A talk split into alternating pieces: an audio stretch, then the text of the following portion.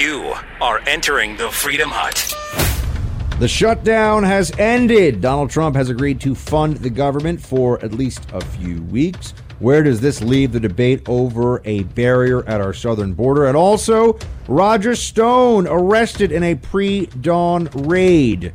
The uh, dapper former Trump confidant is somebody that's going to be getting a lot of attention for possible ties to WikiLeaks and disclosures and the Mueller probe and oh so much more. That's all coming up on the Buck Sexton Show. This, this is the Buck Sexton Show, where the mission, Your mission is to decode what really matters with actionable intelligence. One small step. Make, Make no mistake. America great. You're a great American again. The Buck Sexton Show begins Activate. former CIA analyst, Former member of the NYPD. Buck Sexton. It is Buck Sexton. now. In a short while, I will sign a bill to open our government for three weeks until February 15th. I will make sure that all employees receive their back pay very quickly or as soon as possible. It'll happen fast. I am asking Senate Majority Leader Mitch McConnell to put this proposal on the floor immediately. After 36 days of spirited debate and dialogue, I have seen and heard from enough Democrats and Republicans that they are willing to put partisanship aside. Welcome to the Buck Sexton Show on this uh, somewhat lovely Friday. There you heard it. The government is getting reopened. President has agreed to a deal that reopens the government. They're going to try to get back pay and future pay to federal government uh, employees and no wall funds. No wall funds. Now, I understand that there are some there are some folks that are, are, are really upset about this, and they may they may be right. I don't do the I know everything on radio routine. There's some people that pretend to be almost omniscient and all knowing. That's their shtick, you could say. I know a fair amount of stuff. I don't have the answers to everything, and I certainly would never pretend to have the answers to everything. Uh, is this is this the right move for Trump here? Maybe, and let me explain why. Am I concerned that, sure enough, when it comes to political will, when it comes to having the ability to stick together so that so that your side wins, Democrats beat Republicans, just like I always think they're going to. Yeah, of course. Of course that surprises me. Of course I've got a problem with that. Um, or rather doesn't surprise me and I and I uh, pardon me, and and I am bothered by it. But here's how this might be okay. Here's how I see this as perhaps not the uh, the surrender that some. I know a lot of people already. Uh, Ann, Ann, let me let me. T- what does Ann Coulter said on this one? She says that uh, this is basically the wimpiest thing a Republican has done since George H. W. Bush or something like that. Uh, so, I, it- the biggest wimp. Okay, here, here's what ends. Oh my gosh, here's what Ann says. Uh, good news for George Herbert Walker Bush. As of today, he's no longer the biggest wimp ever to serve as president of the United States. Man, Ann is not messing around on this wall thing. Here's the way this works out. And I, I don't know if it will. I don't know if it will. But the president now can the president now can say, okay, look, we open the government. So now people are getting their pay again, and you know, not all the federal government employees are going to be starving who are affected by the shutdown and all this, because that's what we're being told. Oh, it's it's all falling apart. Um, there's going to be a few weeks here where the president can make the case again. There won't be a shutdown underway, and without people being able to point to the downside of the shutdown, right? People not getting their pay and the air traffic controllers and the TSA agents and all the rest of it. Without that, it will become increasingly clear, I think, and especially when Trump does a State of the Union address, which I think now is likely to be back on, uh, assuming that this deal all goes through and everything happens as planned. It is likely the case that I think the American people realize that Democrats just don't want Trump to have a barrier, not because they think it won't work or it's too expensive. They just don't want to they don't want to cave to Trump on anything period. This is about pure power politics. Nothing to do with principles, nothing to do with Democrats thinking that a barrier fence isn't really necessary or helpful or any of the rest of it.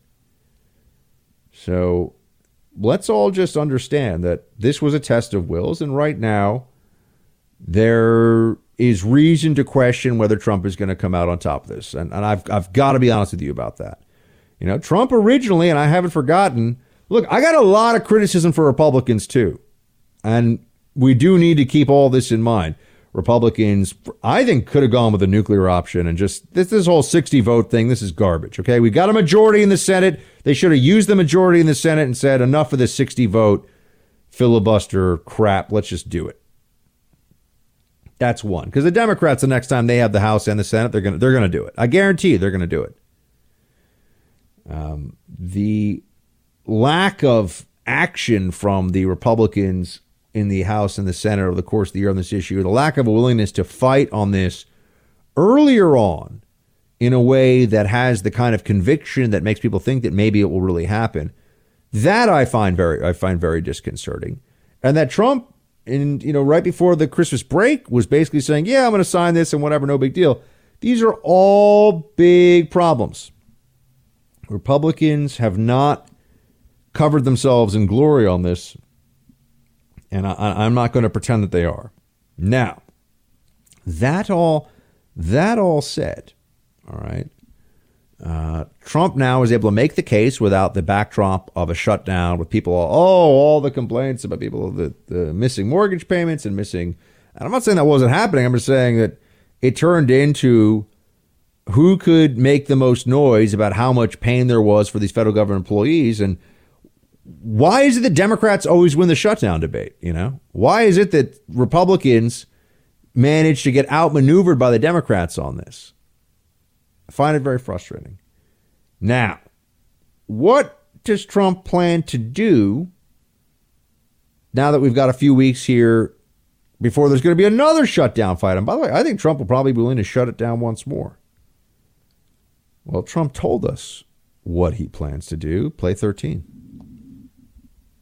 So let me be very clear.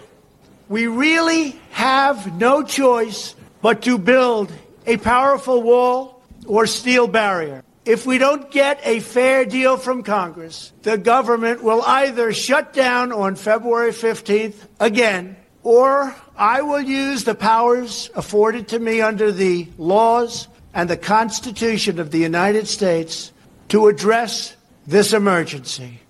We will have great security, and I want to thank you all very much. Thank you very much. All right, he's saying he's saying he's going to declare a state of emergency.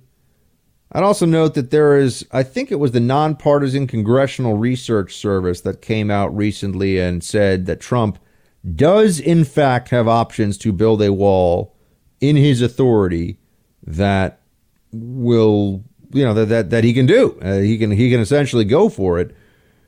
We know that a court, no matter what his authority actually says, a court's going to stop him. Though I mean, I, I can't I can't imagine a future in which that does not happen, but at least at least there are options here. At least there is the possibility of the president managing to get some wall construction going and, and continuing on in this fight, even though uh, clearly he, he has caved right now.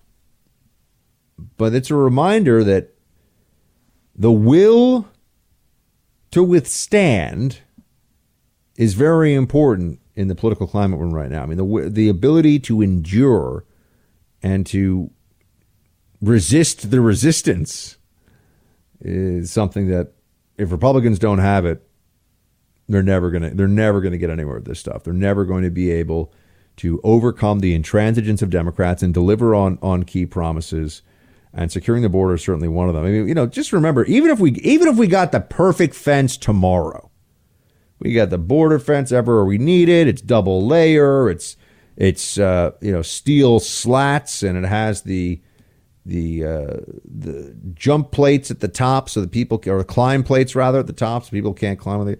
If we had all that and it gets built and it gets built right away really fast, we still have a massive immigration illegal immigration problem that we have to handle. We've got all the illegals inside the country. We've got visa overstays. We've got birth tourism. We got all this stuff happening. We've got so many things to add into the mix here. This is we're just fighting over step one. The fact that Democrats won't even go there tells you all you all you need to know. Um, and Democrats are obviously taking a victory lap here. I really hope that Trump remembers this because right now it looks like Nancy Pelosi and Chuck Schumer won today. That's what it looks like. We we got to say what it is. Now that that doesn't mean that they're going to win in the end. They've won the battle. Will they win the war over the wall? Not quite clear to me yet. We'll see. We also got to talk about Roger Stone and the fact that he's arrested and now indicted on, I think, seven federal counts, and oh, libs are throwing a huge party today. They're all so excited about it. Doesn't really mean anything. Doesn't really mean anything. I think it's, you know, going to end up being a whole, a whole bunch of nothing. But they are very, very excited uh, about the prospect of getting Stone. So we'll see what we'll see what ends up happening. Um, 888 900 2825. Lines team, they're open for this hour. 888 900 2825. 888 900 Buck. We'll be right back. In short, we do not have control over who is entering our country, where they come from, who they are, why they are coming. The painful reality is that the tremendous economic and financial burdens of illegal immigration fall on the shoulders of low income Americans, including millions of wonderful, patriotic, law abiding immigrants who enrich our nation. As Commander in Chief, my highest priority is the defense of our great country. We cannot surrender operational control over the nation's borders to foreign cartels traffickers, and smugglers. President's right. So start with that. We cannot do that. We cannot allow the status quo to continue at the border. But I have concerns that Democrats somehow get their way when we win elections. They get their way when they win elections. Uh, you know, what does it take? You got to have 60 senators? Well, not really. They could have gone, uh, they could have just gone nuclear and said, no more of the 60 senators crap. How about that idea? Which I oppose this in general. I mean, you've already got all these checks and balances. You're going to put additional checks on the checks and balances? Why? Why? I mean, the filibuster is, is a tradition like, like, you know, the Senate taking nap time or having juice and cookies or something. I mean, the Senate is not bound by this. Do you guys have juice and cookies in school? Mike, John, you know. oh yeah, man. Remember that? Yeah, man. I used to have this is I used to have fig Newtons.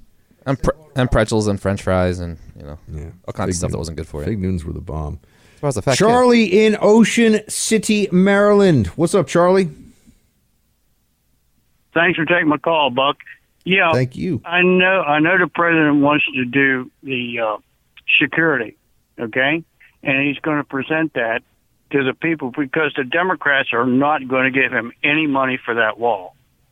So they're going to get a judge, and the judge is going to say, "Well, I, you know, stay that order." If I was President Trump, I would come back and say, Judge, you don't have the authority. I do. I'm the president. I protect this country. Period. So you think that the president should say, "I'm going for it," and when a judge steps in and says, "No, you can't," the president's like, "Actually, son, I'm the commander in chief." Exactly. That's his Yeah. job. Yeah. I mean, I, I wonder how that. This is one of these things where, you know, I've asked people before, what happens if, what happens if the president just says, no, actually, that's not how. I mean, I guess you could say maybe that if the military refused the order, but it's not an unlawful order. I mean, you know, building a fence is not, you know, this isn't a, uh, uh, you know, some kind of a war crime, and they're building a fence. The military is going to say, no, we're not going to build the fence. I don't, I don't know. I don't think that's going to happen. It's We- we- protecting the American people. That's his job. Not a joke. Yeah, and it is it, it is a worthwhile security measure too. We've been lied to, Charlie, so much and for so long about this. Isn't it amazing? All these people that say their job is to inform us so we can be in, you know we can be citizens who know what's going on and and better uh, engage in our in our democracy. They say that, of course, it's a republic, but we all get that. Uh, then they turn around and say things like walls don't work, and it's just a lie. And they're just lying their faces off, but they don't care, Charlie, because they're dishonest people. I, I hope you're right, man. I hope the president decides to just step it up and, and go for it here. So we'll have to see. But thank you for calling in. Shields High. Uh, 888 900 2825. Lines open. It's Friday. It's freestyle, kind of. You can call in. We're, we're, we're, we're live, my friends. Give us a ring. John in Atlanta, Georgia. You were on the Buck Sexton show. Hey. Podcast minion, so I'm always a day behind. Okay. Cool. Thanks Yeah. for listening. So anyway, actually, I got two things I wanted to ask you about. The first one is I'd like to dovetail, dovetail, yeah, off the last caller. And I'm not saying that the Trail of Tears was a good thing, but I kind of like what Andrew Jackson said when the Supreme Court said he couldn't do it. He said something to the effect of like, well, if the Supreme Court wants to send their army to stop mine, they're welcome to. You know, and if Trump wants to go, you know, we're going to just build the wall.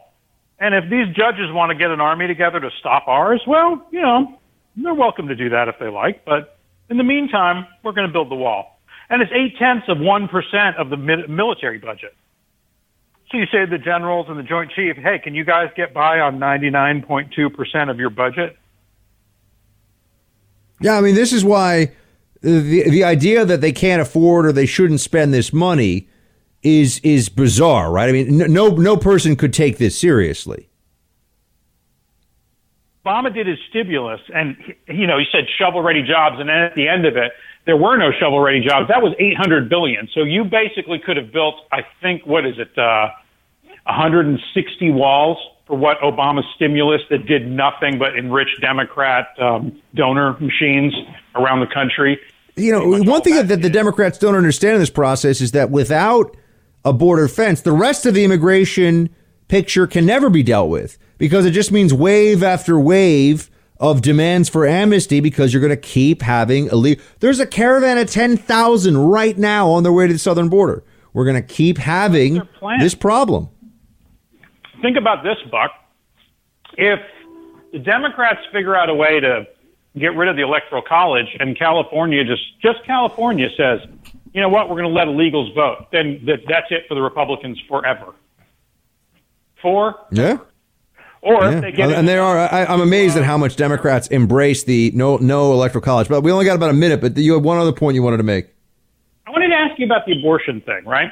And I'm I, and I like I like your opinion on things, and I want to kind of just play devil's advocate. You know, so they make abortion legal until the ninth month, and that's horrific, and I'm against that. Even though uh, you know I'm basically pro-choice, but are women? Do you really believe women are out there waiting until you know the beginning of a ninth ninth month, and then going, you know what, I'm just not in the mood? I think any tr- anything that happens that far along is because something horrifically bad has happened medically. Well, there's, but as I said, there's no medical situation where you have to abort a baby in the third trimester. There's only induced labor, which is not an abortion. So we, we got to leave it there because we got a break here, but I'll be back. Now, once the President signs the continuing resolution, we in Congress will roll up our sleeves and try to find some agreement on border security. We don't agree on some of the specifics of border security. Democrats are firmly against the wall. But we agree on many things, such as the need for drug inspection technology, humanitarian aid, strengthening security at our ports of entry. And that bodes well for finding an eventual agreement, the fact that we have so many areas where we can agree. But today, the President will sign the bill to reopen the government along the outlines of what we have proposed. You know what they really oppose? Stopping illegals from crossing the southern border. You notice they'll talk about security at our ports of entry. Okay. But there are places where the separation between Mexico and the U.S. is just a, either a small fence or no fence. And people cross there all the time. People cross in the hundreds, depending on the incident. Hundreds of thousands of them are crossing a year. And the Democrats just don't want to stop that. So when they say border security, how is it secure? They fundamentally do not accept that there is an, an obligation of law enforcement to stop people from entering the United States because we do not want them to come into the country illegally. They just don't. They don't believe in that. And those of you who haven't seen it, you can see I, I, had to debate uh, Charlie Sykes on this a couple of days, or what was it yesterday? And he started getting very huffy, which he should probably slow his roll a little bit on that one. And uh, I, I started to just say, went into the superior knowledge of the border, which is a, a good a good thing to have. You know, the state of California takes active steps to make it impossible for the Border Patrol and for Immigration and Customs Enforcement to do their job. They make it as hard as possible.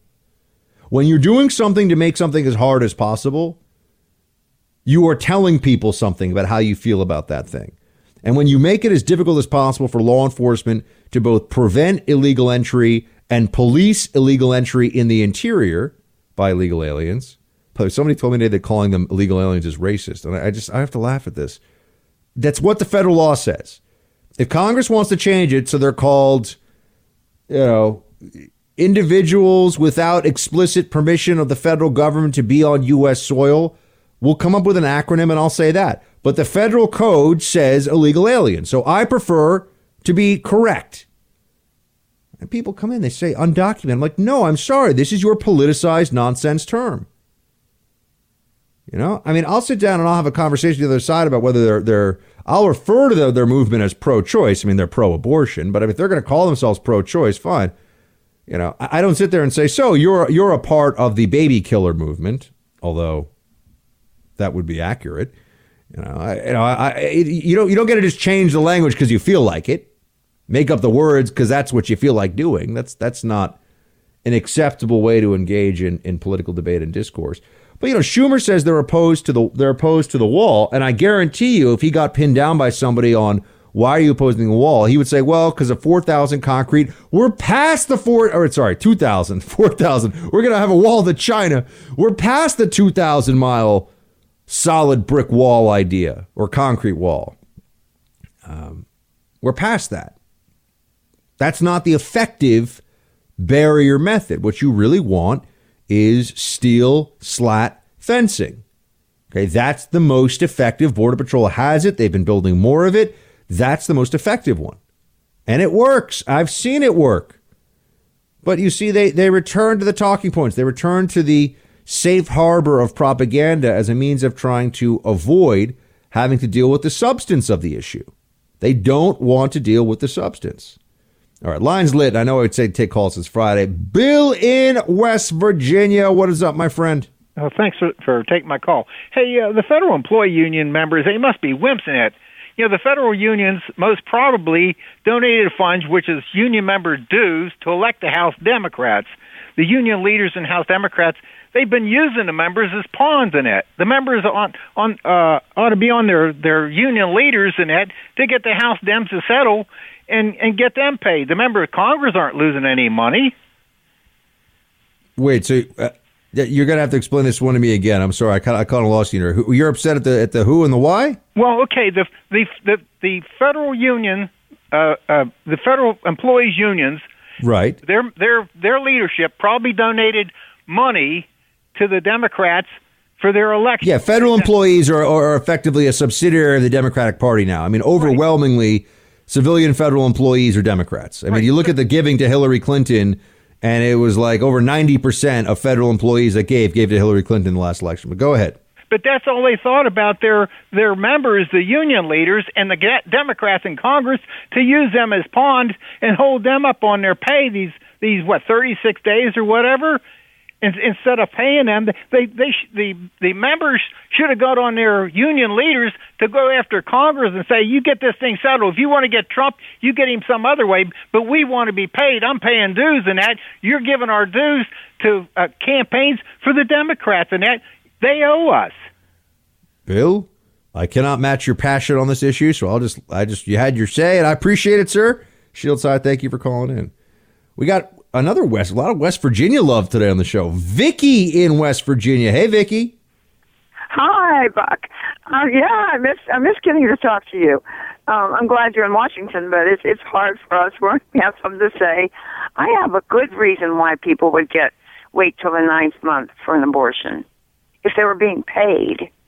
and I I've read several different places, and I think that that uh, I don't the boy that did the uh, videos of the baby parts. Yeah, the Center for Medical Progress with uh, David Daleiden, who did the undercover work of finding out that Planned Parenthood was selling baby parts, and that it was for profit. Yeah. that- one of those in one of those um, recorded interviews, you could hear it.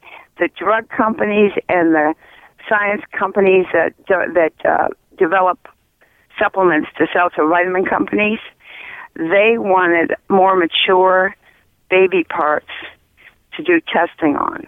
I mean, that's such a horrific thing that it's hard for you to even think about it. But I, I haven't heard that before. But given what we saw in those Center for Medical for. Progress videos, which a court just said last week were not edited to be dishonest or disingenuous in any way, the videos were real. I saw them. I'm haunted by them to this day. It's still the most horrific thing I think I, I've ever seen on a video. Yes, yes, it's Uh, just awful to think about, but they, they'll pay women to do that, and then they'll get those babies right when they're not even, maybe not even dead.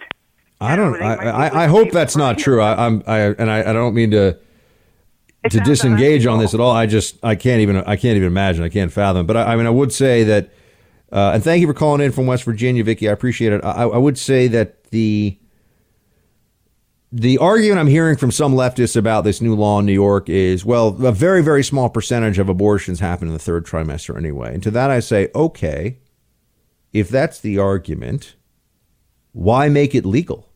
Explicitly legal. It already was legal if that if the life of the mother was in jeopardy in New York. So this expanded beyond that. If it never really happens, which is really what the suggestion is, why why make it legal? What's the what's the point of doing that? And and I think that also, and I, I've been speaking to some other people I'm very close to about this this week.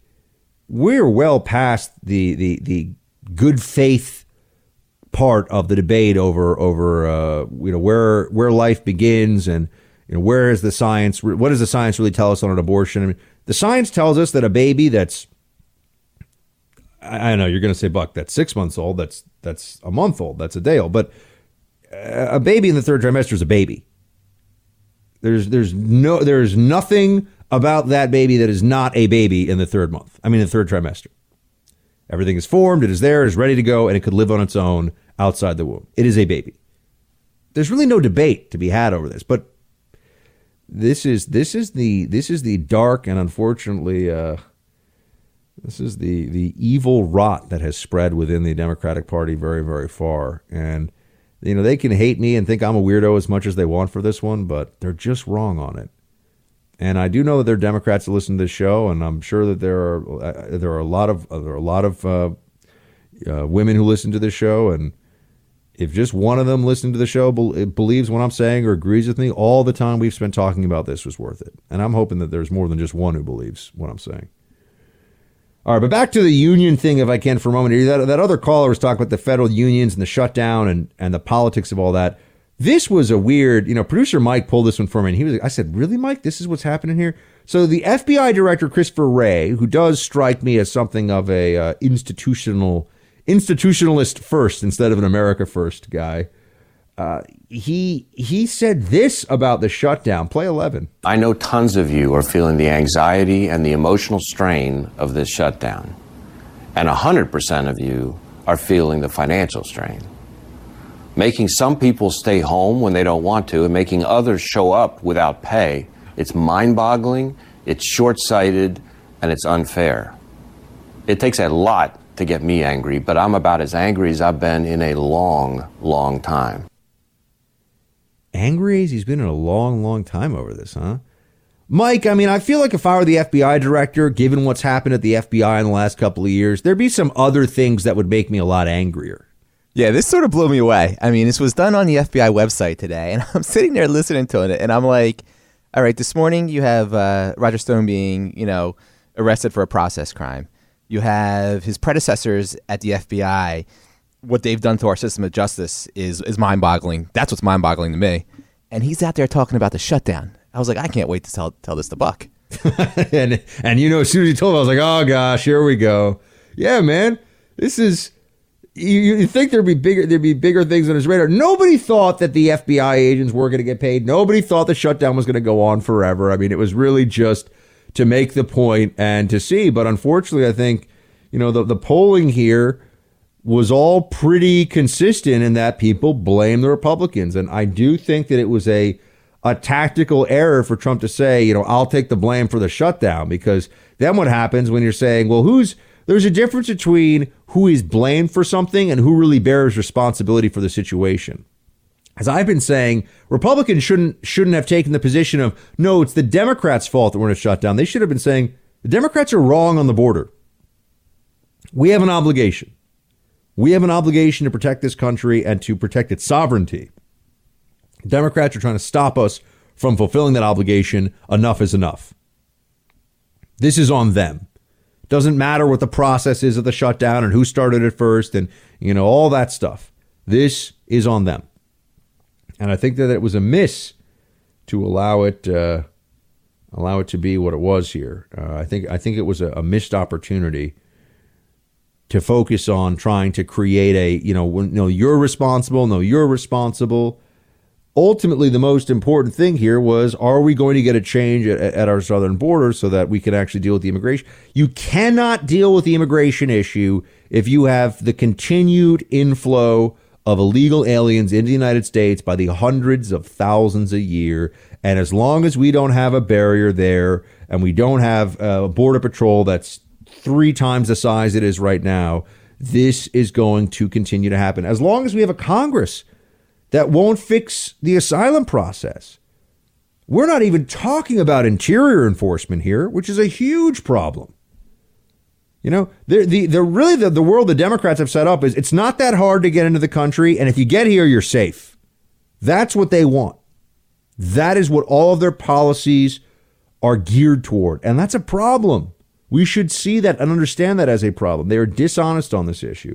We will get into the uh, Roger Stone stuff in the second hour today. I, I just, I'm gonna, I'm gonna tell you this before we get there, though. I just suffer from a little bit of Mueller probe fatigue at this point, and I'll talk to you more about that. But uh, I don't know how these people in the media get, you know, how many times go, oh, this is it, Trump's finished. This is it, Trump's finished. No, he's not finished. He's not finished. We can keep getting all freaked out about it, but it's it's does it does not change the uh, the reality of what's really going on here. 888 buck if you want to get in another call or two before we get to the break, we'll try to do so.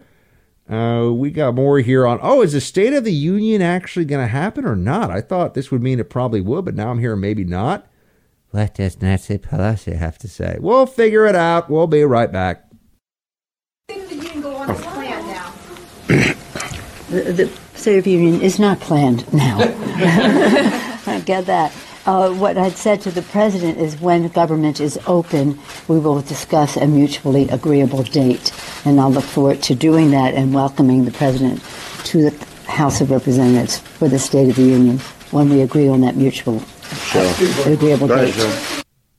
Okay, so it sounds the State of the Union will happen, as she says now, at a mutually agreeable date. Pelosi is so imperious. I don't know how it is the Democrats get away with her being effectively their standard bearer now. She is really there. There is nothing to be excited or or particularly enthusiastic about when it comes to Nancy Pelosi, but somehow she's the most powerful Democrat in the country. Still, it's it's kind of a remarkable thing. But speaking of power, she does understand that. Play eighteen. In our caucus, uh, the beauty of it is the mix. And I always say, when people say to me, oh, you're so good at organizing your caucus, no, I don't unify our caucus. Our values unify us. And I'm sure it's the same in the Senate. And the fact is, is that our diversity is our strength, the differences of, in so many different ways, including differences of opinion. That's our strength. But our unity is our power. And that is what maybe the president underestimated.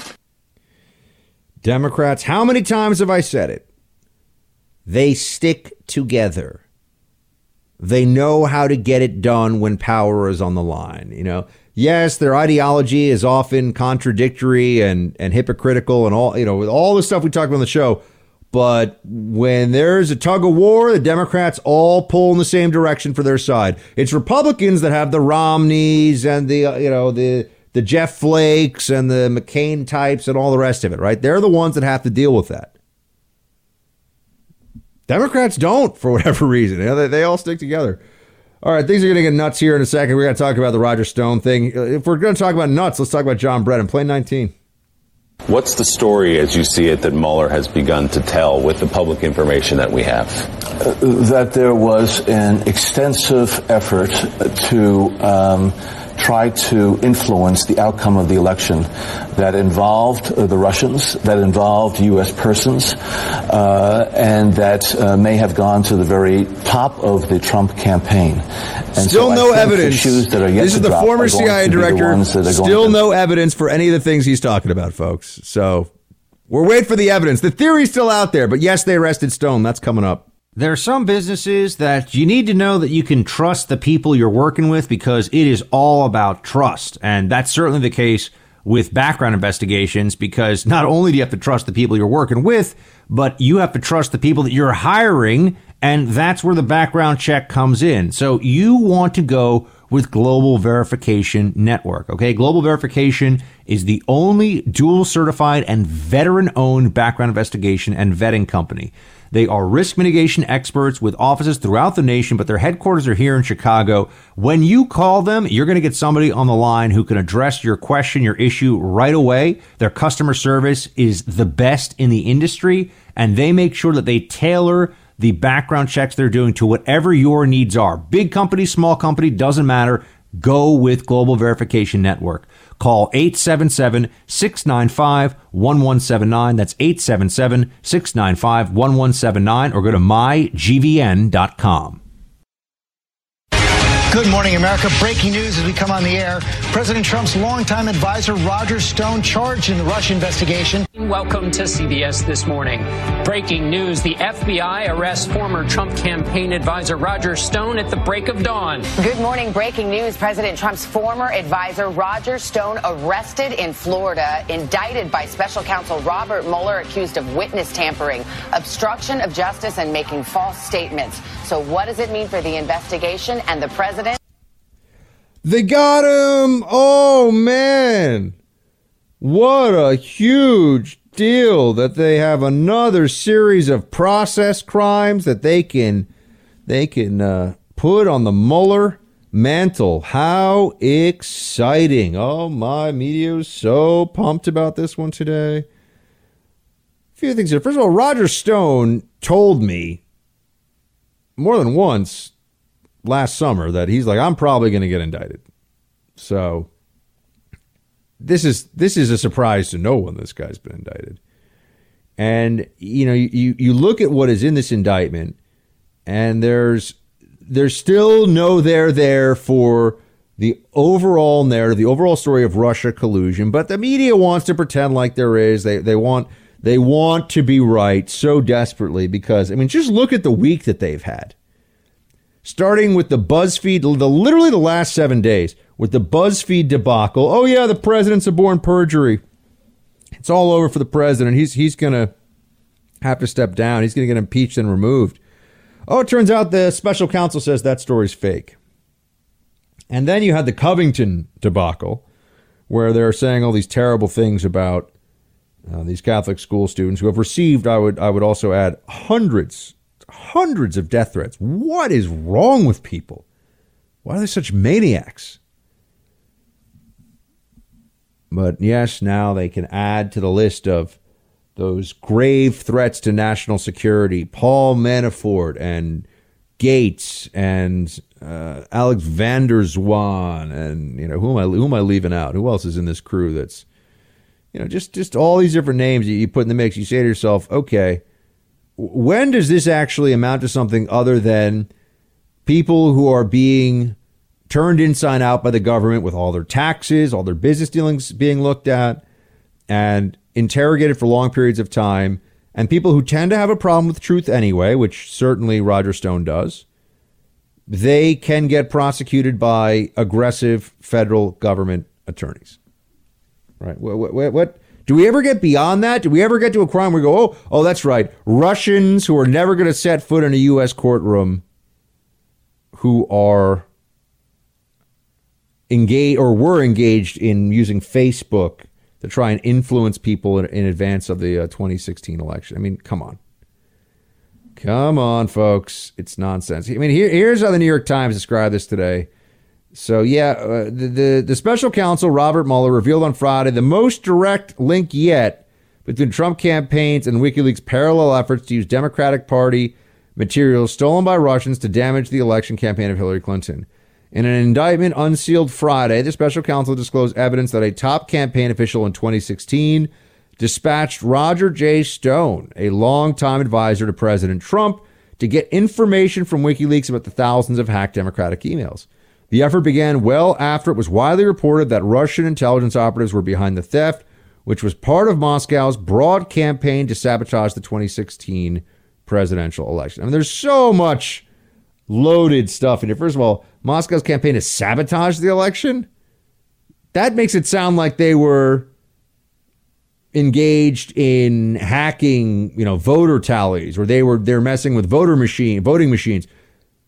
They they put up some like you know pro MAGA stuff on Facebook. I mean, this is, by the way, they dramatically overstate how much of an impact Facebook really has now, um, and and also I think of all the media organizations I know of that can't even can't get any traction using Facebook anymore because Facebook just wants you to pay for everything all the time and you got to pay a lot for it to really matter. And the Russians weren't really doing them. And they were just really messing around online to see what would stick, see what would work. But we're always told, oh, you know, the Russians, they must be some kind of propaganda geniuses because they managed to get some people to, you know, look at uh, what Trump, Trump 2016 MAGA material. It's just, this is all so overplayed and delusional. I wonder when people will get tired of it, but I realize that I already know that there's not going to be any there there at the end. So I just I have to fight a degree of boredom with this now. For the left, it never is boring because the more they talk about it, the more they think that that validates their obsession with it in the first place. So they have a vested interest in just bringing up all things Russia collusion related all the time. But I sit here and just say, can this please end? Uh, from from a not just from the perspective of as as a radio host and a TV host and a writer and all that other stuff that I sometimes do.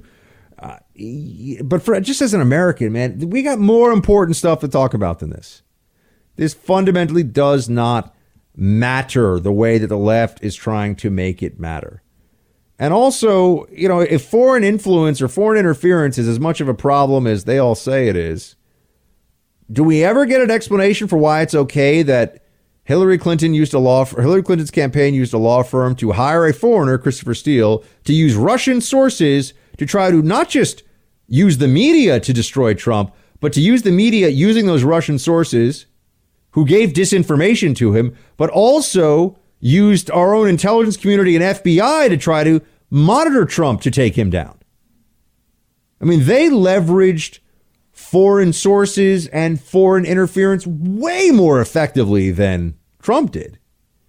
The Hillary collusion is in, is orders of magnitude more powerful than what we saw with the Russian Facebook campaign and, and, and all the rest of it. And and I, have said this before. I, I, do think it's it's just a, worth a quick repetition here, and that's if the Russian goal was really to sow discord and to cause political problems, it has succeeded well beyond what uh, well beyond Russia's wildest dreams because the Democrats have taken this thing and they've made a a mountain out of a molehill. I mean, they've just made this into a much much bigger issue than it ever would ever should have been, uh, could have or should have been, and that's because they just have this disbelief still that Trump is a president.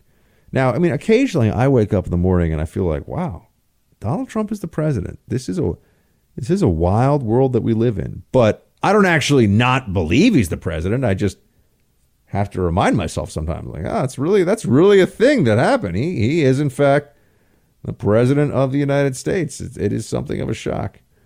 The first time I ever learned about Roger Stone was actually in a documentary a long time ago about uh, Eliot Spitzer. That was when I learned who this guy was. But you know, Stone's been around the game for a very very long time, and there were some interesting lines in the indictment um, that everyone's focusing in on. But you know, if if they had the goods, if they had the goods on stone already that they knew that Trump would, would was going to get nailed, they would lay it out in this indictment. I mean, I think that that's the part of this that they're just they just skip over because it's convenient for them to skip over it, right? Here's number one. Stone was an official on the U.S. presidential campaign of Donald J. Trump until around August 2015 and maintained regular contact with and publicly supported the Trump campaign throughout the uh, 2016 election. So he wasn't actually working for the Trump campaign during the 2016 election. I think that's that somehow gets like uh, lost in the sauce here. He actually wasn't working for the campaign. Um, number two, this is all what CNN's picking out here. Stone was uh, contacted by senior Trump campaign officials to inquire about future releases from WikiLeaks. Everybody was talking about the WikiLeaks releases at the time.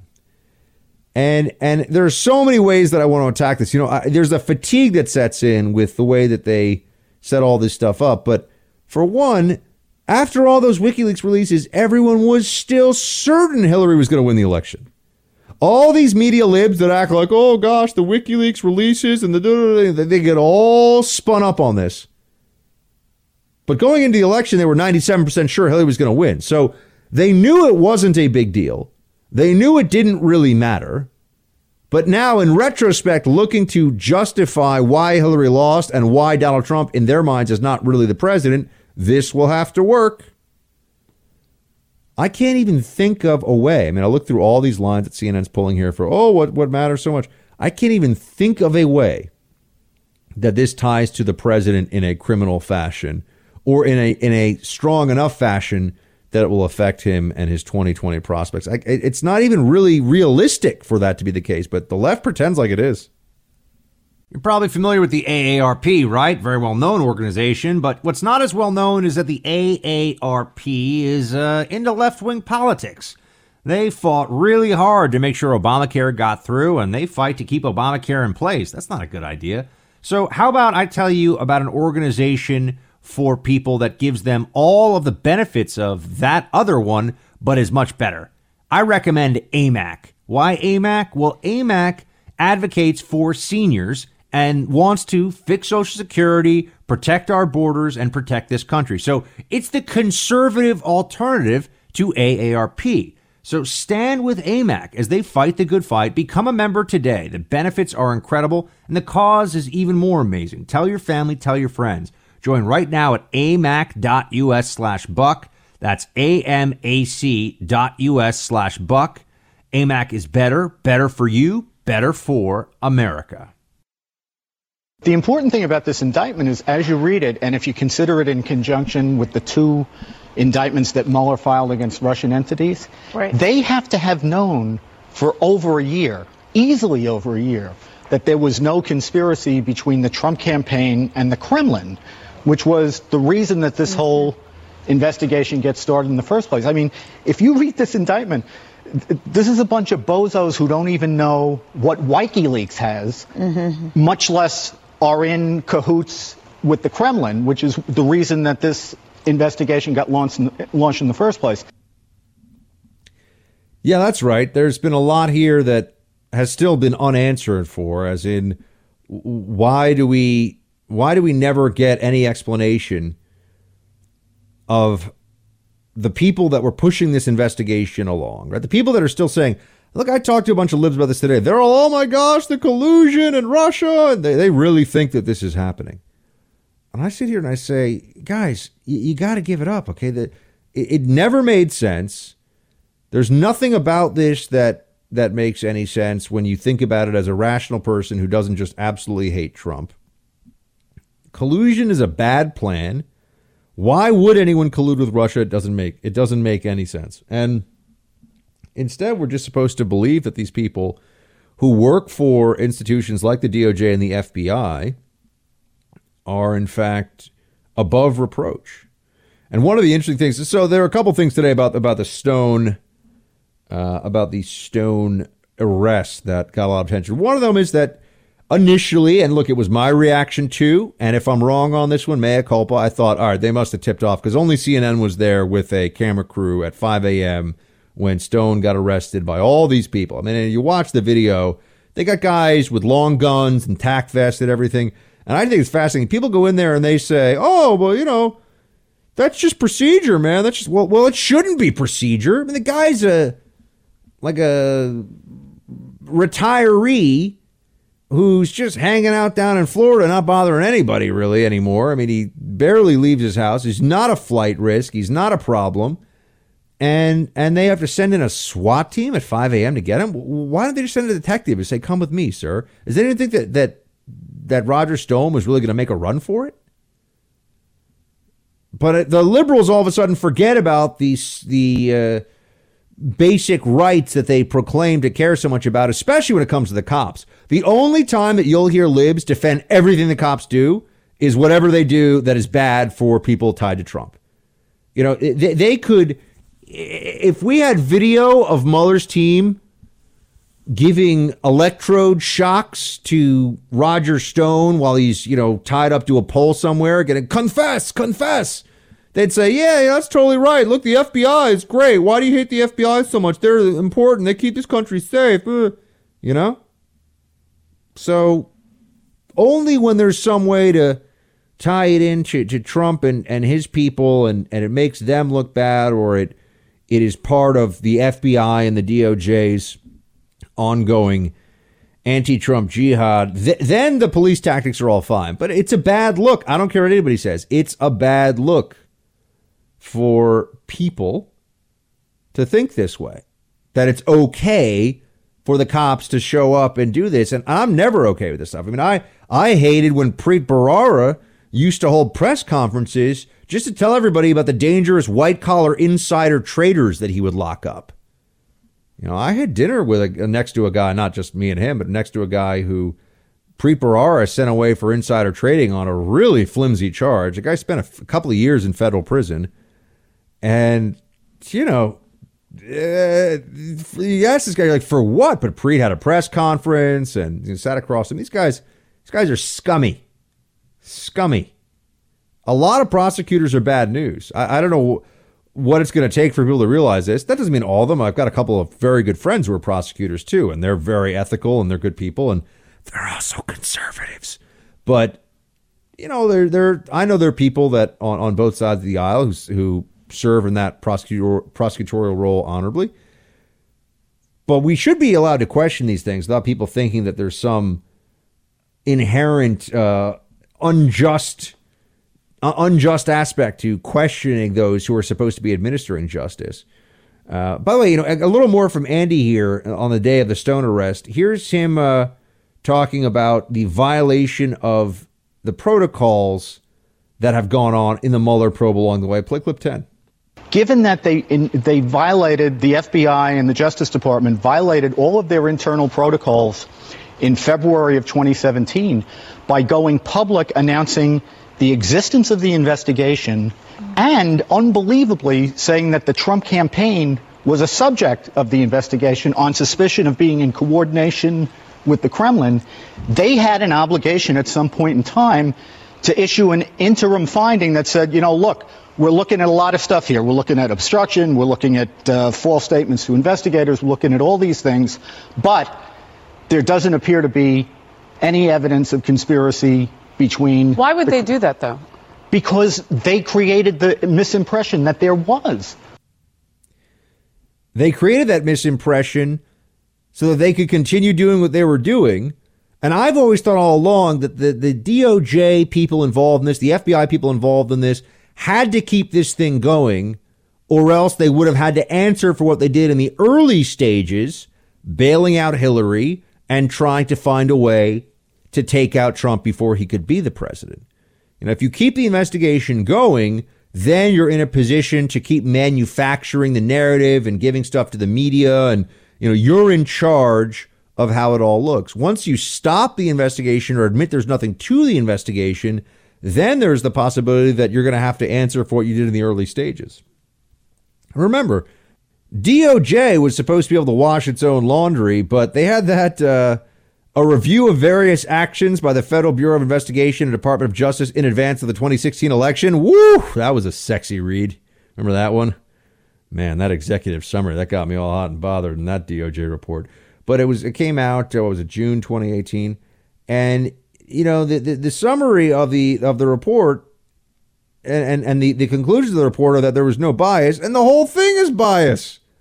It's just bias, bias, bias, bias all over the place. So we absolutely cannot trust these people to be fair minded about what their own misdeeds were. And I, and I think that that's really important. I think there's really an understanding that, you know, we should not, um, we should not just accept that they somehow know more than we do about what's right and what's not when it comes to the most politicized kind of case possible. I mean, that, that's what we're dealing with. We're dealing with incredibly political material with the Hillary investigation, with the Russia collusion nonsense, all of it.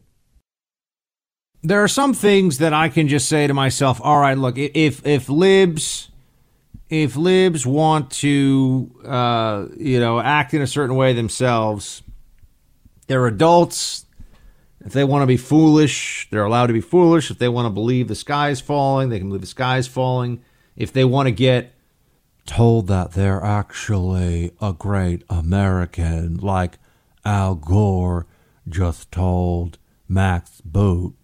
Um, that's right, Max Boot getting praise from. I got to work on my Al Gore, I know, but I'm sort of close. It's sort of like he talks like here, like this right? I mean, that's that's a little is that's getting close. All right, I'll work on it. But Max Boot getting love from Al Gore is just the most classic thing ever. This is a guy who used to be the hardcore right wing neoconservative uh, in in you know most rooms where he would be found, and yet here we are. Sure enough, getting love from Al Gore on climate change because if you want the left to accept you you really have to be in for climate change, and obviously you have to be pro-choice.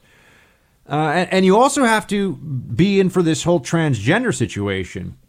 And I was told recently that by a friend who's a conservative, who's in the a bit of the business side of conservative media, and he said that you know they really have a problem here where companies, even if they know that the transgender stuff is you know, it, doesn't really make sense. The rules change all the time. Who really knows what's what? Even with all of that in place, uh, there's always this fear of of boycotts or just getting into some kind of trouble. So a lot of publications and, and a lot of people in the news business end up just staying away from the transgender issue because they don't want problems. And like I understand that, right? Nobody really wants to deal with sponsors jumping ship or any of the stuff that ends up happening. That said, this one is one where I just also I can't help myself. Kate Hudson. You probably know the actress Kate Hudson. Um, you might think to yourself, why is this person an actress? I, I'm now I'm not I, I know whenever I say this I probably end up being mean. It's like when someone says with all due respect and then they usually say something disrespectful. Right? That's what usually happens. Um, I'm not trying to be mean, but to me Kate Hudson has always kind of looked like a turtle. And you know, just one of those things. Some people remind you of a certain creature. Kate Hudson kind of reminds me of a turtle doesn't do it for me. I've never understood why she's in all these movies and people. Is producer Mike around? I need. I'm going to need a ruling from producer Mike on this one. Oh yeah, I'm here. Dude, Kate Hudson. I think it's weak sauce. Yeah. Um, there was you know, a she's point- Goldie Hawn and Kurt Russell's Yeah. daughter, so she's born into the industry, and so you know. But it's always kind of like, why is she the leading lady? She's just not that appealing. I agree. I think there was a point in time back in the day where I looked at her and I thought she was semi pretty, but as she's gotten older, um, and you know, it's almost one of those things. You ever look at a person and you, the, but and you sort of judge it by the people they date. Like I've always seen her. I don't know if it's just me. But I've always seen her with guys. who I'm like, really? It's just surprising, and it just sort of made me think of her as not as hot. Does that make so sense? yeah, I've just I've just never. I don't, I don't like, and also I think that movie Almost Famous, which everyone's like, it's so amazing. I'm like, it's like a boomer amusement park ride, okay? It just lets all the boomers listen to their favorite music from their youth, and you know that that's the whole. That, that movie sucks. I don't care what anybody says. That movie, that movie blows. Ah, Yeah, it's no good. Man, where was I? um, blows chunks. So Kate Hudson um, says that she is raising her daughter. And that, by the way, my whole thing about just not liking her as an actress, you know, you can take that or leave it. Some of you are going to light me up in the comments for that. That's okay. Um, but she says that she's raising her daughter genderless. First of all, I guess she should probably say she's raising her, you know, gender neutral child genderless, but I digress. Um, she's raising her child genderless because she's unsure what gender she'll identify as in the future. I, how is this not child abuse? You know, th- this this to me goes so far in in the realm of just put setting your child up for failure and setting your child up for all kinds of therapy and issues and just lots of self worth and self doubt and all these things. You know, when did anybody ever come up with the idea that a genderless approach was going to be a good thing in case she doesn't identify with her gender in the future? And just maybe, if gender identity is this thing that needs to be embraced as a spectrum and not a binary reality, maybe then it's clear that this is really socially imposed, meaning that the way that somebody is going to be reared has an effect on their sense of their gender identity. Well, if that's the case, then we just need to work more on how we're raising and rearing people so that they're clear about their gender. It's so, so strange here. We still don't know, she says, what she's going to identify as. I will say that right now she's incredibly feminine in her energy, her sounds, and her way. It's very different from the boys, and it's really fun actually to watch the kids buy clothes. Um, with the boys, it was just like onesies. Actually, I did pretty good with the boys, but with her, it's a whole other ball game. There's some stuff that I like. I can't do that to her because it's so over the top. I don't even know. I don't even know what she's talking about here. I mean, look, a lot of you have kids. I don't have kids, so you're all going to be much better experts on on how to how to raise a kid in 10 years. Um, but you know, that was kind of a play on how to lose a date in 10 days or whatever it's called. What, what's her? How to lose a guy in 10 days. Lose a date, lose a guy.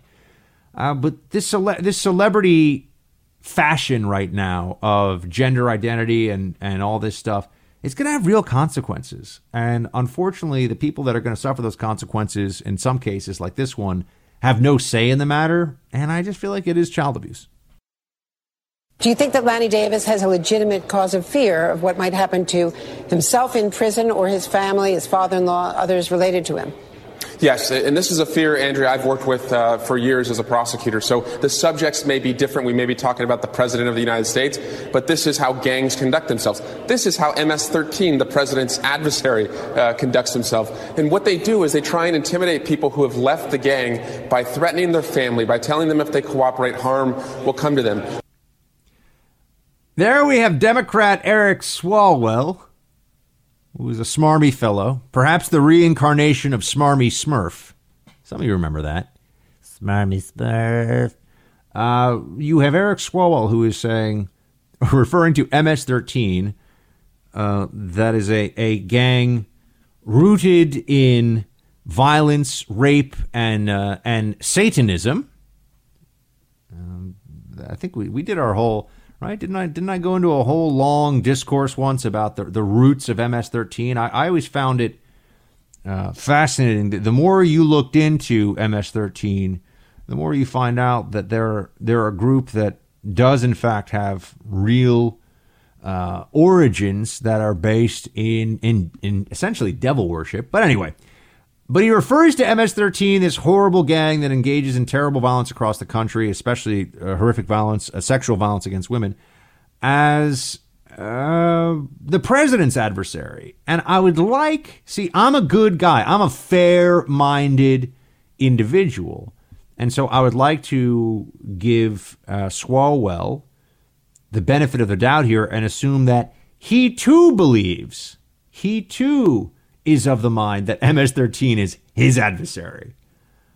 But increasingly, I find the hardest question, and it came up again today on the Rising panel on Hill TV, The hardest question I pose to Democrats is why, and even some Republicans, why is illegal immigration bad?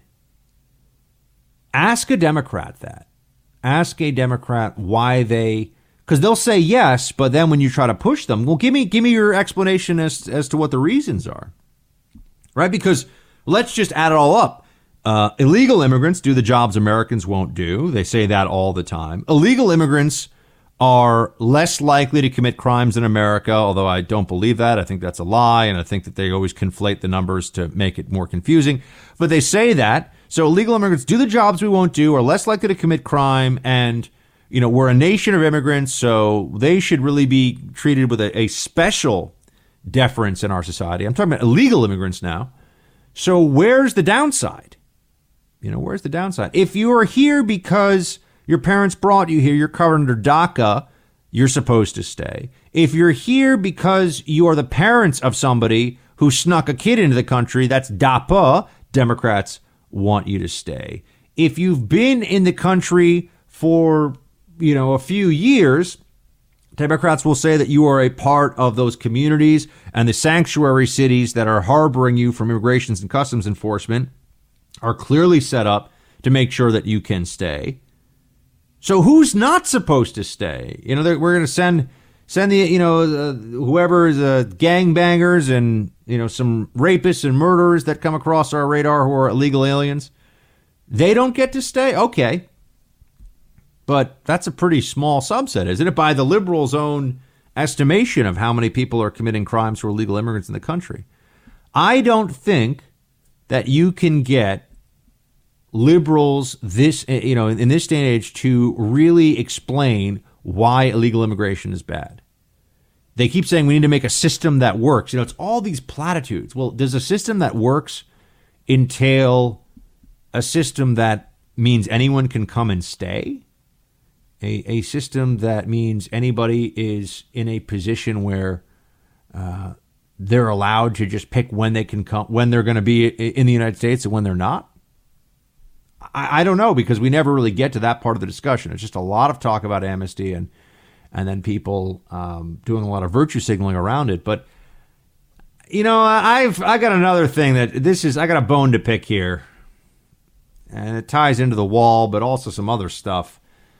CNN, I'm sure, gleefully reporting on this one. In an apparent shot at Trump, Pope says builders of walls sow fear and divide.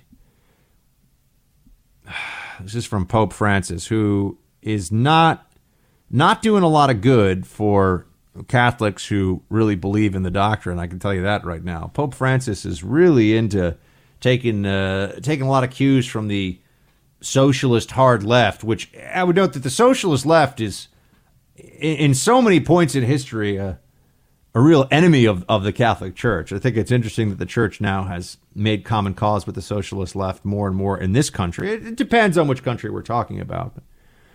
Pope Francis uh, told thousands of Catholics in Panama gathered for World Youth Day that, quote, we know that the father of lies, the devil, prefers a community divided and bickering. This is the criteria to divide people the builders of bridges and the builders of walls. Those builders of walls sow fear and look to divide people. What do you want to be? The crowd replied, Builders of bridges. And Francis replied, You learned that well. So I would be uh, I would be more okay with that if Francis could then explain to me how how do we deal with people that then come to this country and have an expectation that uh, the taxpayer is supposed to support them? Um, isn't that isn't that theft? I mean, we have laws, right? Render unto Caesar. What what happened to all that? But you know, you can even put push that aside for a moment. I mean, the the, the church, the church having a a view on on immigration is is kind of like asking the church how big should my military be. I, I'm not sure that they're never mind an authority on it, I'm not sure that their opinion really should matter all that much. But there is an area where their opinion should very much matter, and that is on the the atrocity that occurred earlier this week, the legislative atrocity that will lead to real life atrocities, where you have the New York State Assembly cheering because now you can have an abortion in New York State uh, anytime for any reason, up to nine months of pregnancy. By the way, the, one of the lies, there's a lot of lies around abortion. One of them that I've seen bandied around is that, uh, that there needed to be this this abortion to save the life of a mother as a medical procedure. Uh, that's actually never that's never the case. There is no such there is no such medical condition where an abortion is necessary to save the life of the mother. Uh, there is induced labor in the third trimester where abortion, I'm sorry, where induced labor can be necessary, but abortion is not, in fact, a necessary procedure in the third trimester ever. Meaning that there's no you, you don't you don't have to end the life of the baby, even though people want to pretend like you do. You could actually have the baby then and hopefully it, it's able to be kept alive if it's too premature and, and then perhaps if the mother wants to give it up for adoption which i think is always an honorable choice she can do so but the pope doesn't seem to have much to say about that. I, I got to tell you the, the pope is not not exactly uh, inspiring confidence in those of us who think that the church is supposed to have guidance to offer its flock on these issues. And not much better in New York, the uh, the uh, Archbishop, the Cardinal of New York, Timothy Dolan, put out a statement here. I will not discuss any individual. Anything that follows is a statement of some general principles and should not be considered a statement on any specific person. This is in regards to excommunication of officials supporting that abortion bill. Timothy Dolan uh, wrote, First, excommunication should not be used as a weapon too often, I fear those who call for someone's excommunication do so out of out, uh, out of anger or frustration. Second, notable canon lawyers have said under canon law, excommunication is not an appropriate response to a politician who supports for or votes for legislation advancing abortion. Well, let me just say that if that is the case, then canon lawyers don't don't really have much of a role in the world today. And that is a pretty pretty big disappointment, but that's the truth. Um, if, if you should not be excommunicated for being Andrew Cuomo, who stands up and cheers for passing a bill that just le- it is legalizing murder. That is what it is doing. What what are you going to excommunicate excommunicate somebody for? You can only, only if you're a mass murderer yourself. It's crazy. But the Pope, you know, will weigh in. The, the Pope will will do a little virtue signaling, and it's papal virtue signaling over walls and fences and borders not a lot of words from the Pope about the fact that New York State now basically says kill a baby anytime you want for any reason you want. I think that I think the church should focus a little more on some of what matters. All right. I, I, know, I get frustrated on this one. Hour three is coming up. I've been watching our opponents, our future opponents, talking about 70%. Number one, they can't do it for 70%. It's got to be probably twice that number. But maybe more importantly, what happens is you really have to study and take a look at what's happened to Venezuela. It is a very, very sad situation. That's a big, beautiful area, and by far the richest. And now it's uh, one of the poorest places in the world. That's what socialism gets you when they want to raise your taxes to 70%. He makes a fair point here, friends, about what socialism can get you, as we see in Venezuela. Now, I want to prepare you because if you're going to argue the point about high taxes and socialism to your lib colleagues or friends, they are no doubt going to toss back at you. Oh, really? We're, you know, what about what about Denmark? What about Norway? And and if you do what I do, which is say, well, it's not, they're not really socialist states. Those aren't really socialist states. Um, that's, that's an important place. You can take the arguments a little more nuanced. But Denmark, uh, in particular, uh, Sweden, Norway, they have in many ways more business friendly regulations than we do, believe it or not. As, as crazy, and I know that sounds crazy, uh, but as crazy as it may sound, it's, it's true. They just have very high taxes across the board for everyone and relatively efficient provision of government services. And they also have healthier people. You know, whenever I know Americans, we like our cheeseburger in our big four by four, you know, with a MAGA hat on and doing our thing because we love America because we're Americans. But remember, the cheeseburger bun might have to be gluten free, but I'm, I'm, there with you on all the rest of it.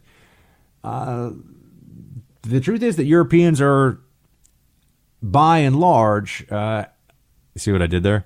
Healthier than we are. Um, and that's just a function of, I think, diet and lifestyle. Uh, so that affects the healthcare outcomes because people always say, oh, well, look at how good the health outcomes in Sweden are. And I say, well, yeah, but you know, they're they tend to be um, have a much lower incidence of obesity and type two diabetes and some of the other major continuing health challenges that suck up a lot of the budget. But anyway, you know, you you need to point out whenever people bring up, oh, what about those European states? Another critical component of or, or necessary component of a country being truly socialist is that the country has to be uh, the the government has to be able to control the means of production.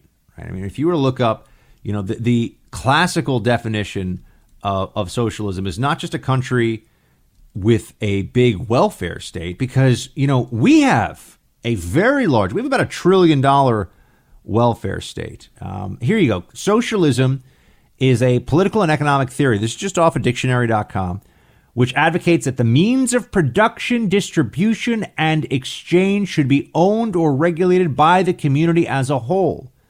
So every aspect of the economic system is essentially held in a common trust by the people, whatever that means, um, and can be therefore dictated or regulated by the regime in charge of implementing this socialist vision. Now, this is just contrary to basic human nature. Right? People work harder when they benefit from that work. People take risks when they will benefit if those risks pay off. Uh, we, we do not, we are not day in and day out biologically and neurologically geared toward going all out for the community. You know, there are some exceptions to this, obviously, military service to your country, and you know, there there are places where people go above and beyond. But for the most part, we all kind of just focus on our own stuff and want to take care of ourselves. And that's a good thing because the more we want to take care of ourselves, the less we expect the state to take care of us because the only way the state can take care of some of us is by forcing the rest of us to give more than we want to, to be more uh, more involved in in state enterprises than than we would like to be, for example. And, and I just bring this up because of all the you got a couple of threads this week about uh, socialism and and for one Democrats now, by a really large margin, are favorable towards socialism, or rather, a very large uh, margin of Democrat, a large contingent, I should say, of Democrats are very favorable towards socialism. This is a this is a big change. You know, in the early stage of Obama's presidency, if you ever said that Obama had some socialist had some socialist tendencies, if you said that you know Obama had socialist tendencies, you you were accused of uh, racism, actually, or you were accused of at least slandering the great saintly genius Barack Obama. Uh, now Democrats are pretty open about it, and when you're talking about a seventy percent tax rate in any context, I think people are going to start to say, well, that that feels pretty close to what we would expect if we were living in a large welfare European style welfare state. Um, so that's that's a conversation that's going to get louder and louder, I think, going forward. Uh, Elizabeth Warren um, has talked about her wealth tax proposal a bit more since we brought it up yesterday. Here's what she says. Play six. The way that this is written is to say, first of all, going to tax all your assets wherever located around the globe. So if you were planning to move them to Switzerland or some island, doesn't make any difference. They are all going to be taxed. And the second part of it is we're going to build right into the uh, administration of this tax that it has a very high rate of monitoring, of auditing the rich people on the ultra millionaire tax. This one isn't going to have a bunch of exceptions. This one says all your assets, wherever located, and we're going to keep counting. And you're going to have to pay. I want to underline this part. It's to use that money to what, build right. opportunity for the rest of America. What the heck does that mean?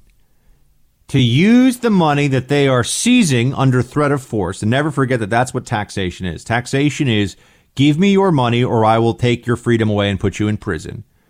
But she's saying that she wants to use that money to build opportunity for other people. That's such a such a wide open oh it means whatever I say it means thing, isn't it? You know, oh yes. It means that you know we're going to spend this money on on schools or we're going to spend this money on uh, on healthcare or you know maybe we're just going to spend this money on green energy projects, right? I mean, they'll come up with whatever rationale they want whenever they want for the money that they take from you and that they spend. But I got to tell you, that Elizabeth Warren version of of what we're talking about that, that starts to sound pretty scary, doesn't it? You know, you know, wherever your money is around the world, we will just tax it and tax it, and it's like, whoa, you're going to come after people all over the place, right? First of all, you have to under law right now, you have to note if you have overseas accounts. But what she's saying is, well, you can't even just you can't even just have an overseas bank account because your bank account's going to get taken into assessments when we tax you. Keep in mind, the U.S. is one of very few countries already that has extraterritorial taxation, which is a fancy way of saying Uncle Sam will grab you wherever you are around the world, flip you upside down, turn your pockets out, and say, Gimme, gimme, gimme. Uncle Sam just sticks his dirty little paws right in there and takes your money. Doesn't matter where you are. Uh, there's some exceptions, you know, military uh, deployed military personnel who are a lot of you listening know better than me. I forget what it is now, but there's I think you, you have a there's a tax breaks there, a tax break there. But Warren is talking about a full on financial proctology exam here. I mean, it's going to be every year you got to, oh, I know it's Friday. Uh, every year you're going to have to have the government know everything you got, and they're just going to take it from you. They're going to take it from you. And this will be, and some of you uh, are, I know have been writing me emails and things pointing this out. I, Look, I know that this is going to be abused, and keep in mind that the, I understand how the liberal mind works. They start by saying, oh, we're just going to have this tax for people that have more than $10 million in assets. Well, when they realize that that's not enough money for the things that they say they want to do. They've already established, though, the regulatory infrastructure and, and established a kind of precedent where then they'll just say, oh, you know, it's over a million dollars in assets. And you say, well, hold on a second. If you if it's over a million dollars in assets, now you get a lot of people who've got a you know a half million dollar home maybe or something close to that, and then they you add on top of it you know your 401k and you know it, it, all of a sudden you know getting to a million dollars in total assets you're not rich i'm not saying you're not well off but you're not a rich person you know so the, this is also why people always worry about switching to a value added tax right a vat tax in this country because they say oh it'll just be you know 10% or something on certain goods well then it'll be 20% on a lot of goods right there, there's always you don't want to give the government easier access to mechanisms to take our money. But Elizabeth Warren clearly does. But it all comes down to envy and class warfare, which, as I've been saying to you, are very, very popular things on the left. These are very popular concepts. People like the soak the rich rhetoric. They like the Occupy Wall Street mentality of, you know, the 1% is the reason that we have so many of these problems. And, you know, I always said life isn't fair. I mean, you look at some of the people that run this country, and I don't, I don't just mean the government, a lot of people that run everything. They run, name a profession, and they're at the top of it. A lot of them are people that inherited money. Not all of them, not a majority of them, but there's a lot of that. Is that fair? Well, no. I mean, it's not that the cream always rises. Some people start off with a big bucket of cream. Um, but it's also the reality that we live with because life isn't fair. And it doesn't really better any of our lives to look around and say, well, some people have had it really easy because, you know, you never know. One day they just show up at your door when you're in your silk pajamas and your smoking jacket and your loafers, and they say, Mr. Stone, you're coming with us. Uh, and they say it with a dozen guys who have, uh, you know, submachine guns on them. So, you know, there's, you never know what's going to happen in this crazy world we live in. But the wealth taxes I think uh, in- increasingly something that you're going to hear you're going to hear about and people are going to say, "Huh, this is unworkable." But the left, as a means of differentiating oneself in this crazy left-wing Democratic Party right now, I think it's going to resonate. Do you ever think, look, the realistic end game is that Republicans get yes. two thirds of what they want and Democrats have to settle for the shorter straw? Is, is that isn't that I mean how the balance of power works? Well, let's talk about the balance of power. There are two co equal branches of government the President of the United States and the Congress. Eh. oh, I'm sorry. That is the wrong answer on this uh, edition of Do You Know Anything About the Government? And apparently, the answer, sitting Senator Elizabeth Warren, is no. No, you do not. You do not know the answer because there are three, it turns out, co equal branches of government, right? The judiciary, the legislature, and the executive. So isn't that cute? Isn't that special? That she she actually kind of reminds me of Dana Carvey as the church lady a little bit. Some of you see it. You're you're you're shaking your head a little no, but a little yes. You're saying no, but yes at the same time. You're shy but willing. It's Pepe Le Pew. Calm down. Or something. Oh, oh no, what did he say? Uh, she doesn't apparently know what the branches of, of government are, which is just a fun thing. I know she probably misspoke or whatever, but come on, it's Elizabeth Warren. I got to give her a hard time sometimes. You also saw, though, while this, this talk of socialism is going on, and I, and I guess this is, this is to be expected at some level, right? There is to be some expectation that this would happen, but you got libs jumping into the fray to defend socialism despite what's going on in Venezuela.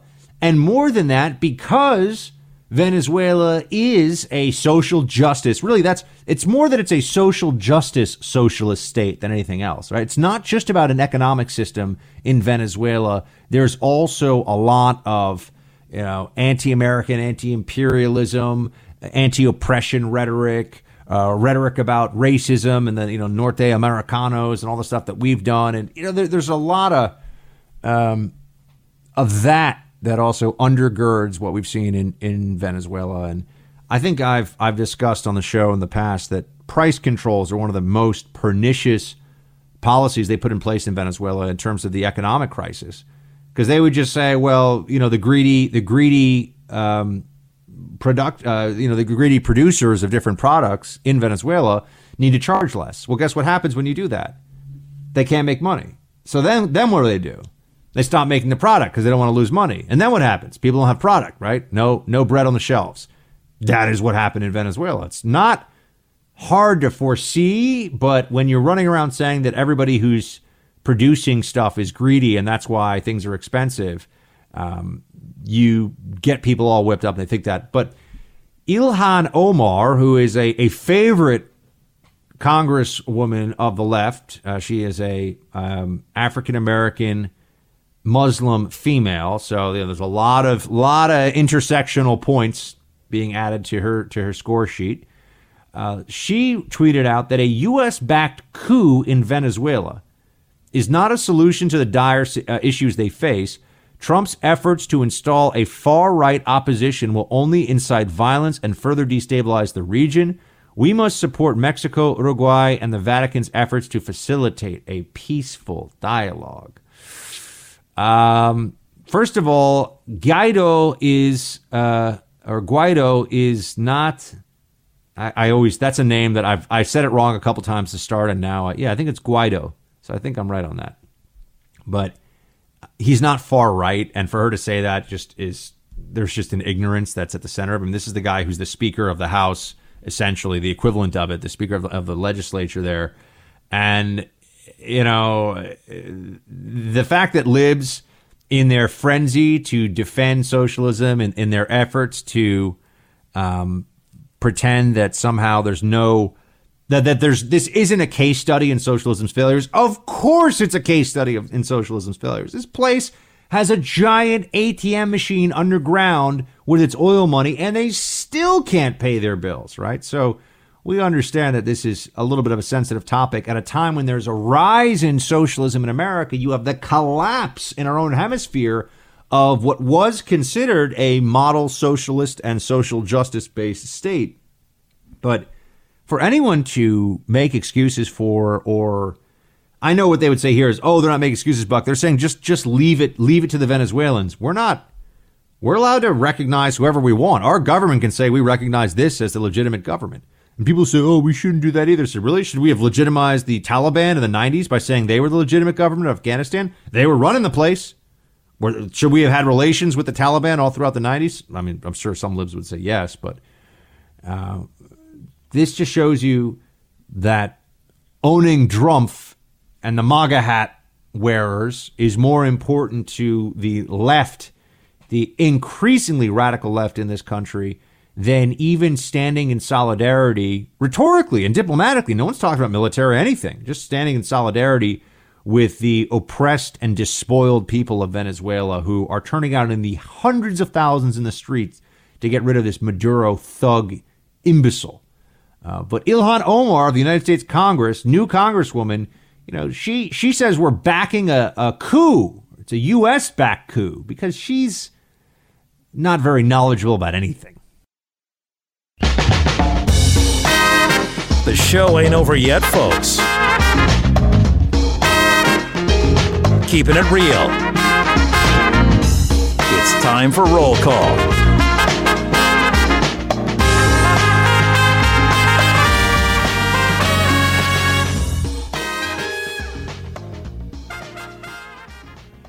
Since it's Friday, I figure we do a little double roll call. Why not? Before we kick off the weekend, I get to sort of lean in and read off all the good stuff. Oh, I forgot to post a photo of adorable Tallulah, Tallulah wearing. I can't. I can't even describe how cute the outfit is. My mom posted this one up in New York. I'll have to share because when it's cold in NYC, you gotta dress your Frenchie up like a little, a little pup uh, fashion model. You know, you got to get them all sorts of geared up with the fanciest threads. All right, Chris writes Buck, great show as usual. Chris, great assessment of radio as usual. I just have one gripe. Your audio clips are getting too long. Oh no. If I wanted to hear those nuts, I'd watch them on the news. I have to fight to not turn the radio off when they drone on and on. I tune in for the dulcet tones of Buck, not the whack jobs. Chris, Duly noted, your critique offered in good faith will be factored into our editorial line here going forward on the show. And occasionally, what ends up happening is I throw a clip in in a break, just so you understand. If you want a little behind the scenes here, uh, producer Mike and, and DJ John or DJ Brandon, I'll throw something to them, and we, we have very quick turnaround on it. And so I'll say, oh man, I really want to get just a part of this clip, but I don't have time to cut it because I'll give it to them right beforehand. So that that sometimes factors in. Other times, I just like to hear how wacky the other side is before I dole out the buck slaps. But I, I agree. I, I, usually try to keep it at least to uh, under a minute, so you know you're not going to have to sit there and hear too much nonsense, unless it's a back and forth debate clip that I'm playing you. Then I feel like you need to hear the full context on both sides of it. But Chris, thank you so much, man. I appreciate it, and uh, duly noted. Rachel writes, "Hey Buck, this government shutdown is a great thing." I understand the trials and tribulations of being without a paycheck, but that was the drive to go find something else. These government workers take a government job knowing the risks of a furlough. Maybe the shutdown will encourage these people to move to the private sector, a great way to decrease government's size permanently. You know, I'll tell you something, Rachel. When I was down at the border in uh, San Diego, Tijuana, uh, last week, or was it the week before now? I can't even keep track there's a uh, a border crossing that's private, privately run, private sector. It's a foot crossing to the main uh, land crossing of, or, or, near rather, the main port of entry. Uh, that's uh, that's right there on the Tijuana San Diego border. So there's also a foot crossing where you can go and you just show your stuff and you walk back and forth.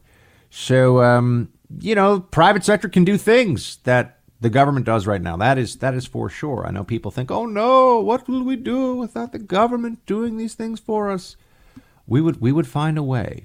It it would in fact be okay. It's not something that we have to really lose too much sleep over, in my humble opinion.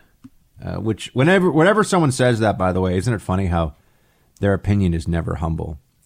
Oh man, I was trying to remember what the because somebody got me on the solipsism mistake. Uh, but I had another thing that I wanted to mention that I have been saying the wrong thing for so long, and then I found out recently that it was that I was saying it the wrong. Oh, I had one of those, you know, one of those ones that you've been saying a phrase all this time and you think you know what it is, and then you realize, wait, that's not what it is. Or maybe it was a song lyric. That happened, I think, too recently. All right, Paul. Buck, I can't believe you haven't mentioned Dr. Gorka calling Jim Acosta a blank head in the White House briefing room. Did I just miss it? We should all take a cue from the doctor and start calling him Abilio. I bet he'd hate that. Shields high. I didn't know that Dr. G did. Did Dr. G really? Did he do that? I was unaware that he did that. So I will have to look that one up. I, I didn't even know that was a thing that happened. Uh, Dr. G, I will tell you, other than having the most fantastic accent, it's perfect for radio. Uh, you know, other than that, he's also a surprisingly large man, and and has and has giant hands. So it's funny because you know he sometimes he has to argue with these little kind of nerdy media matters types, and I'm like, you you don't make Doctor G angry. You wouldn't like Dr. G when he's angry. He's a big dude. Surprise. He doesn't look that big on TV. I'm telling you in person. He's not like O'Reilly tall. I mean, O'Reilly was like six foot ten or something. O'Reilly was huge, uh, but he's definitely a, uh, a, a large, larger fellow. Um, you know, we have like a, a Hulk versus the Thing wrestling match. Dr. G and Dan Bongino. That I'm just, you know, I'm telling you, it would be a scrap. It would be a scrap for the ages. Thomas writes, Hey, Buck, love the show. A quick question regarding the Covington High School debacle and the threats of violence against these boys and their families. Doesn't the responsibility for these threats fall at least as much on the popular media as on Nathan Phillips? Thank you so much for what you do. Thomas Original Saturday Squad OSS, which means Thomas, you have been hanging out with me now for I think it'll be I need Stoats or one of the one of the OG OSS to tell me what the when the show actually started because they always remember this stuff better. They they remember the Team Buck anniversaries better than I do. I think uh, March or February of 2012 or 13, maybe thir- maybe 13. So we've been now going on six years on the air. I think on radio. That sounds right. I think it's been six years on air during the week, not because the Saturday show I think started in 2012. Anyway, you've been with me for a while, Thomas. So thank you very much for that. Um, and oh, sorry, let me answer your question, Buck. Stop all of your solipsism. Um, a quick question regarding Covington High School. Yeah, I, I, of course the media bears a lot of the of the responsibility for just just fanning the flames of the entire debacle. So, you know, I think that's self evident. They they fell down on this one pretty badly. A lot of people are, are doing a little victory dance today because it looks like maybe CNN didn't get tipped off about the FBI raid on on uh, I keep wanting to say Manafort. Uh, pardon me, it's it, I got I got Friday brain going on there for a second. The other guy, Roger Stone, who once told me, as an aside, that you should always wear a belt with a suit, no matter what the suit is or how well tailored it is. And I'm just telling you that I've heard variations on this. Uh, I've heard different opinions on it. Some people say if the suit is properly tailored, you don't need to wear a belt with it. Others say, of course, you have to wear a belt. You're not a savage. He's in the latter category. Um, although I don't think he's going to be wearing as many suits. Well, no, he's released on his own recognizance. He's going to be wearing a suit to court every day, and he probably wears a suit all the time. Uh, so yes, uh, the media is bad. media is oh, but but people that thought that the FBI got tipped off, may, maybe CNN gets lucky and did this. You know, a broken clock can be right twice a day or is right twice a day. So it, it is possible. I have to admit it's possible. CNN got lucky on this one. They maybe didn't get tipped off, although I initially thought it had to be a tip off. But now, the main thing that makes me think that because they had a guy go on TV Thursday night saying, oh, there's some weird stuff going on. We think something's happening tomorrow. But was that a cover? I'm not trying to be conspiratorial, but was that a cover? Did they already know that something was going down and therefore a guy wanted to go on air and sound like they're just putting the pieces together when they actually did just get a leak? You know, you can't, I can't know because I don't trust CNN. But just because I don't trust CNN doesn't mean that it's impossible that maybe they got this one right from a journalistic perspective. Although, who really cares? Also, I mean, it's like this huge scoop. It was a huge scoop for an hour or two because it showed us how appallingly overarmed and over prepared law enforcement was to go in after a guy that they, they shouldn't have been concerned about at all. They could have had one detective walk up and say, Excuse me, Mr. Stone. Can you please uh, grab your nearest smoking jacket and pipe? Come with us. We'd like to process you for an arrest. And he would have gone along with them. It wouldn't have been a problem. Robert, hey, Buck, if Trump declares an emergency to build a wall, we know it will be challenged in court. What if a pro Trump group challenged the emergency, but they bring it in a conservative and not the Ninth Circuit? This would be a preemptive challenge in a Trump friendly court.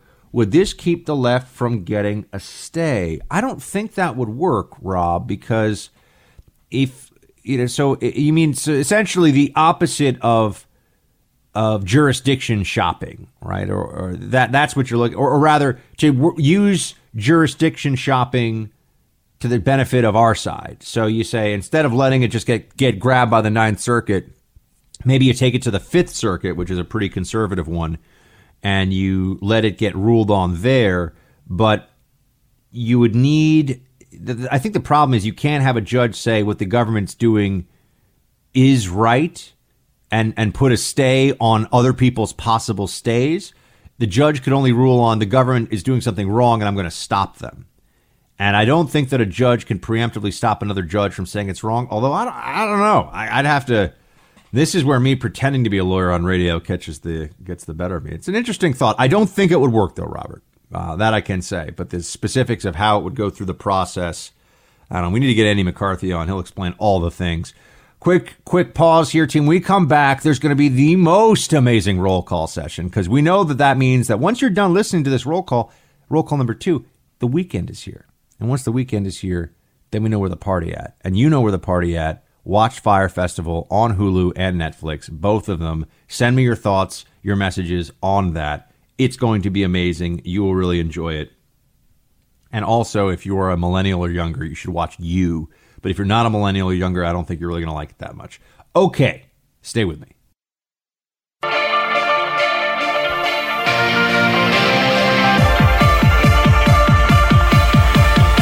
Hey, Team Buck, it's time for roll call. Team, I'm so excited that uh, Friday's here, man. I, am planning. I'm going to plan like a 12 hour sleepathon. That's my exciting. Next, uh, Miss Molly comes back this weekend, and next weekend I think I'll be up in New York. So this weekend I'm going to be laying low and slow. That's how we. That's how we like to do it. Just, just chillax.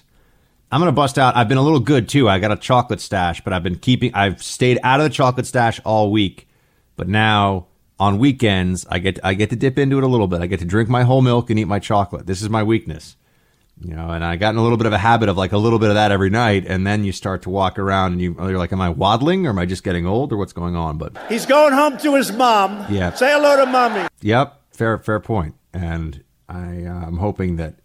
You know, I will actually get to the gym at least twice, maybe even three times this weekend. Roar like a beast.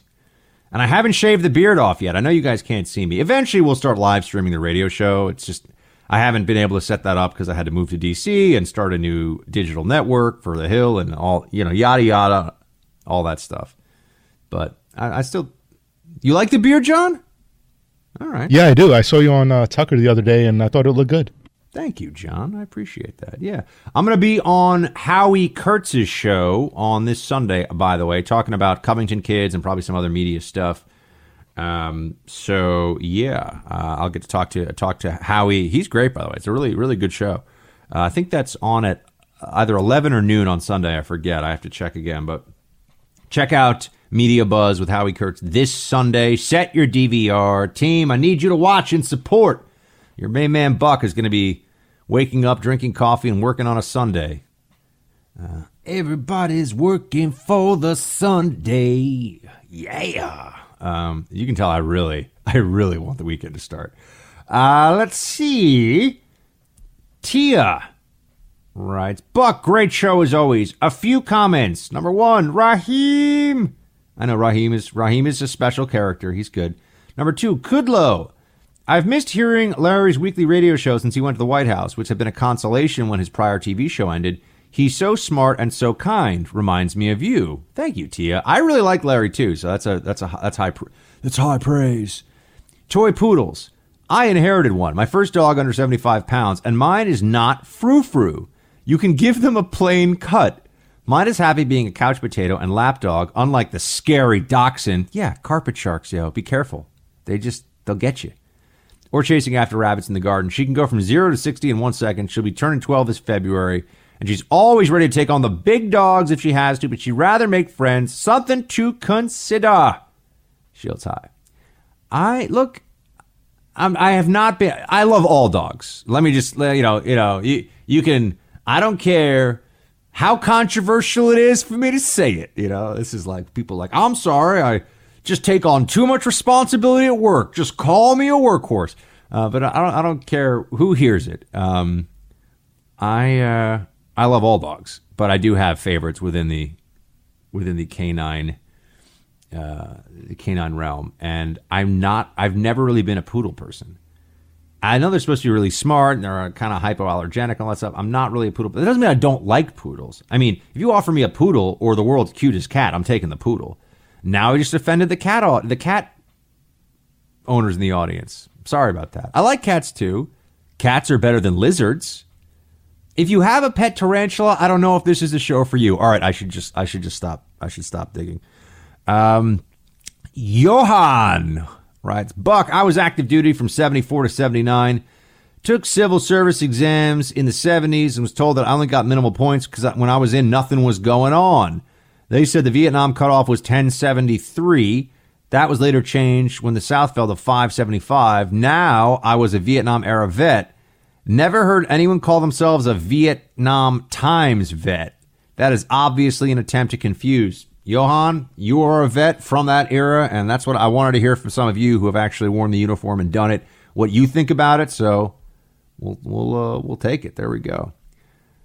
Glenn writes, "Hey Buck, so yesterday someone asked about a Muslim conquest book. I've got a great one that I want to pick up: Sword and Scimitar by Raymond Ibrahim. Uh, I like Raymond stuff. I've read I've read his articles. I haven't read any of his books, but that sounds like a pretty good." I can't say I've read it, but that sounds like a pretty good uh, option. So we'll check it out. Alex writes, Buck, love the show. As to Warren's wealth plan, its uh, tax plan, it's certainly fraught with problems. And of course, it's not an American kind of concept.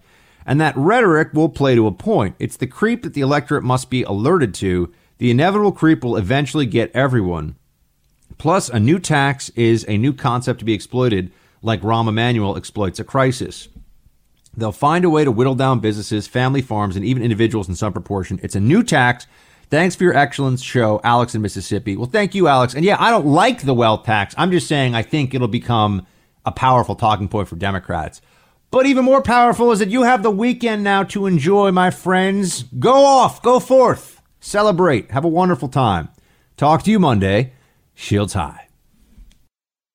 You know what's smart? Kicking off 2019 by planning out which roles your business really needs to get to the next level by making a great hire. You know what else is smart? Making sure you can do that because you start the new year off strong by going to ziprecruiter.com slash buck so you can hire the right people.